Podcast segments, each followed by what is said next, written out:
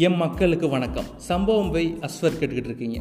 ஐயா படத்தில் ஒரு காமெடி சீன் வரும். அதாவது வடிவேலும் தேட்டர் வச்சு நடத்திட்டு இருப்பார். நம்ம சரத்குமாரும் தேட்டர் வச்சு நடத்திட்டு இருப்பார். வடிவேல் வந்து சரத்குமார்ட்ட போய் கேட்பார் இப்போ இப்போ உன் தேட்டரில் படம் ஓடி முடிச்சோடனே அதே ரீல நம்ம தேட்டருக்கு கொடுத்து விட்ருப்பா அப்படிம்பாரு. அதுக்கு சரத்குமார் உனக்கு இல்லாதானே எடுத்துக்கணே அப்படிம்பார்.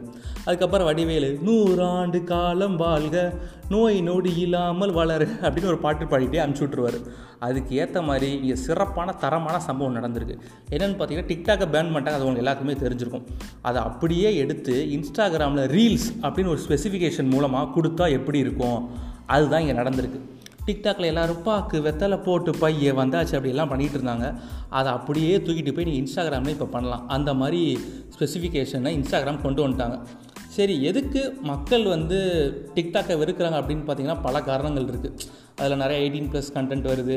நம்மள மாதிரி நைன்டிஸ் கிட்டை வந்து வெறுப்பேற்றுற மாதிரி டூ கே கிட்ஸ் இந்த மாதிரி சாங்ஸ்லாம் போடுறாங்க அப்படின்னு நம்ம காண்டெல்லாம் இருக்குது அதெல்லாம் விட்டுருங்க. சரி கவர்மெண்ட் எதுக்கு வந்து டிக்டாக்கை பேன் பண்ணாங்க? ஏன் வெறுக்கிறாங்க அப்படின்னு பார்த்தீங்கன்னா அதுக்கும் சில பல காரணங்கள்லாம் இருக்குது டிக்டாக் வந்து ஒரு மாதிரி பார்ஷியாலிட்டியாக நடந்துக்கிறதோ அப்படின்னு ஒரு குற்றச்சாட்டுலாம் இருக்குது அதாவது நீங்கள் சைனாக்காரனை எதிர்த்து இங்கே இந்தியாவில் தமிழ்நாட்டில் ஒரு வீடியோ போட்டால் அதை அப்படியே டிக்டாக் வந்து சென்சார் பண்ணி தூக்கிடுறாங்க. அதாவது டிக்டாக்னு ஒன்று ஆரம்பித்ததே ஃப்ரீடம் ஆஃப் ஸ்பீச்சுக்காண்டி தான். யாருனாலும் என்னனாலும் பேசலாம் வீடியோ போடலாம் அப்படிங்கிறதுக்காண்டி தான். பட் சைனாக்காரனை எதிர்த்து பேசினா அவன் வீடியோவை தூக்கி விட்டுறான்.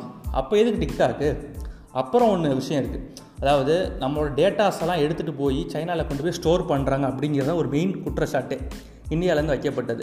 ஆனால் அமெரிக்காக்காரங்களும் டிக்டாக் யூஸ் பண்ணுறாங்க இந்தியாக்காரங்களும் டிக்டாக் யூஸ் பண்ணுறாங்க அப்சல்யூட்டாக சொல்ல போனோம்னா இந்தியாக்காரங்க அதிகமாக யூஸ் பண்ணுறாங்க பட் அமெரிக்காக்காரங்களும் யூஸ் பண்ணுறாங்க ஆனால் அமெரிக்காவில் ஸ்டோர் பண்ணுற அந்த டேட்டாவை அமெரிக்காலே விட்டுட்டு போயிடுறாங்க.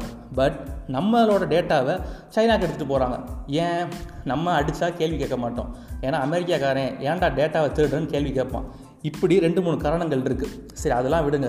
அதை விட ஒரு சிறப்பான சம்பவம் நடந்திருக்கு. அதாவது ஜூம் கால் இருக்கு இல்லையா? இப்போ குவாரண்டைன் டேஸில் வேலைக்கு போனவன் வேலைக்கு போகாதவன் அப்படின்ட்டு எல்லாரும் அதில் பேசிக்கிட்டு இருந்த ஒரு எட்டு பத்து பேர் கிட்ட வீடியோ கால் அதை அப்படியே நம்ம ஜியோ வீடியோ காலில் கொண்டு வந்துட்டாங்க.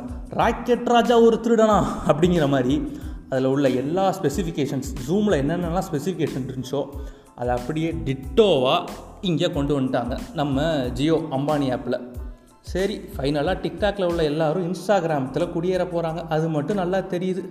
சேஃபாக இருங்க பாசிட்டிவாக இருங்க. Tata bye bye